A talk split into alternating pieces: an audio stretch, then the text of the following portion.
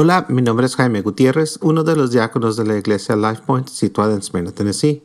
Continuamos con nuestro plan de lectura de la Biblia en 260 días y esta semana es la semana 13 de nuestro plan.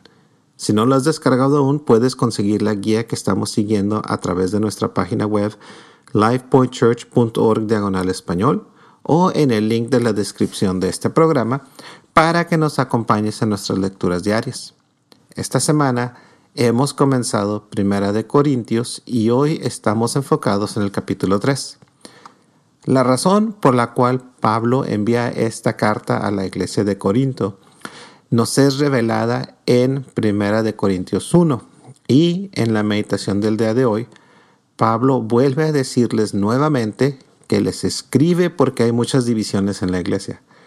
Entre las cosas que Pablo les dice en diferentes traducciones y versículos es que la iglesia en Corinto era carnal, mundana, inmadura simplemente no había crecido como debería y que las influencias del mundo eran demasiado fuertes en la iglesia.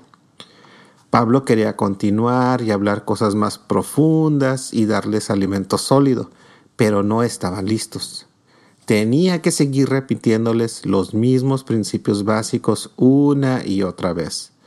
Por eso, enfocó gran parte de su carta en instruirlos y recordarles cómo vivir y madurar como seguidores de Cristo en la iglesia.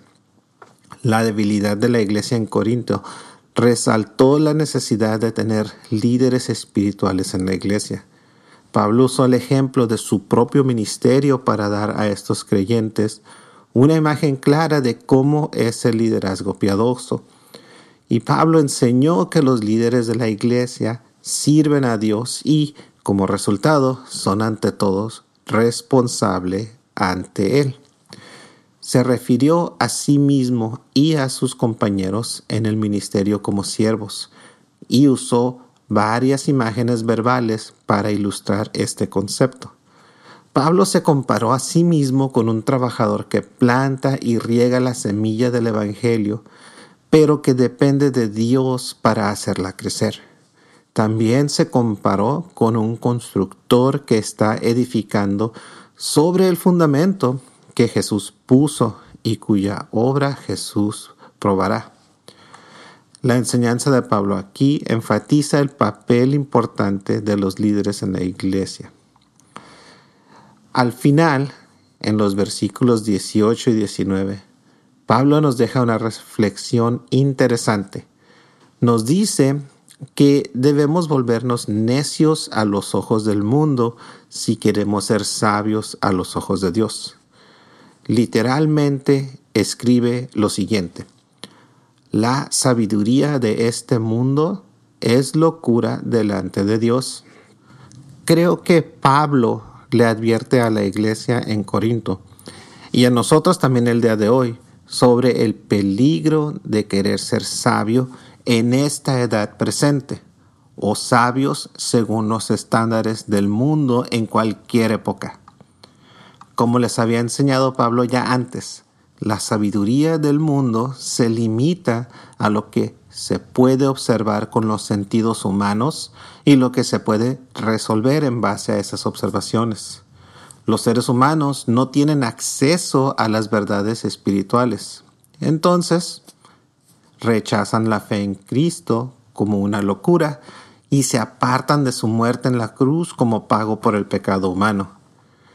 Siendo completamente honesto, incluso para aquellos que confiamos en Cristo, es tentador querer que los de nuestra cultura nos consideren sabios especialmente aquellos que tienen trabajos donde son muy respetados o tienen mucho poder o influencia en su área laboral.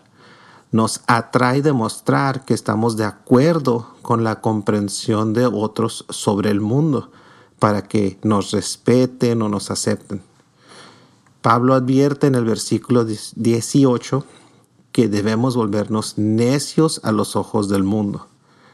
Hay otra traducción que puedes estar leyendo dependiendo de la versión de tu Biblia que dice ignorante. Efectivamente dice que seamos ignorantes conforme a la sabiduría de este tiempo y lugar. La única forma de ser verdaderamente sabio es recibiendo la sabiduría de Dios. Y eso viene solo por revelación con la ayuda de su Espíritu Santo. Podemos ver una y otra vez que la sabiduría de Dios lleva a conclusiones muy diferentes a las de la sabiduría humana. Una aclaración a las palabras de Pablo. Él no escribe que nos hagamos ignorantes en el sentido real, sino que tengamos una voluntad de seguir la verdad de Dios, incluso cuando el mundo la considera absurda o impopular. Los ministros, maestros, pastores y líderes cristianos especialmente deben de estar dispuestos a ser vistos como ignorantes de acuerdo con los estándares del mundo si esperan enseñar y guiar a creyentes en la verdad de Dios. Padre Dios, qué fuertes palabras nos da Pablo.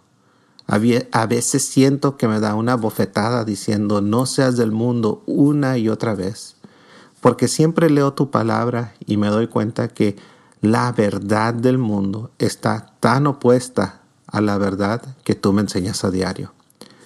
El mundo quiere enseñarme que tú no me amas. Tú me enseñas que me amas siempre y por encima de cualquier pecado que yo haya cometido. El mundo me quiere enseñar que puedo hacer todo por mi propia cuenta. Tú me enseñas a que debo depender de ti siempre sea lo que sea que el mundo enseñe. Debo siempre buscar lo que tú quieres que sepa y siga porque solamente de esta manera podré ser realmente sabio y maduro. Sé que no será fácil, sé que tendré mucha oposición simplemente por decir en voz alta que creo tu verdad y no la verdad relativa que el mundo quiere forzar a todos. Pero Padre, así como tú estuviste con Pablo a través de sus dificultades y persecuciones, tú estás con nosotros ahora mismo, dándonos seguridad y amor para confiar en ti ahora y siempre. Gracias Iglesia por tu tiempo y atención. Si nos estás escuchando hoy, espero que igual nos estés acompañando en nuestras lecturas diarias y que de la misma forma que nos recuerda Pablo en la meditación de hoy, que busquemos siempre la verdad de Dios que no cambia nunca. Espero en Dios que estas meditaciones sobre las lecturas en la Biblia contribuyan a que vivamos en el mundo sin conformarnos a los estándares o verdades del mundo. Y como siempre compartimos, si quieres saber más sobre nuestra iglesia y sobre Jesús, puedes visitar nuestra página web lifepointchurch.org diagonal español para que te enteres de las actividades que estamos haciendo como iglesia y acompañarnos ya sea en persona o por otros medios. Gracias.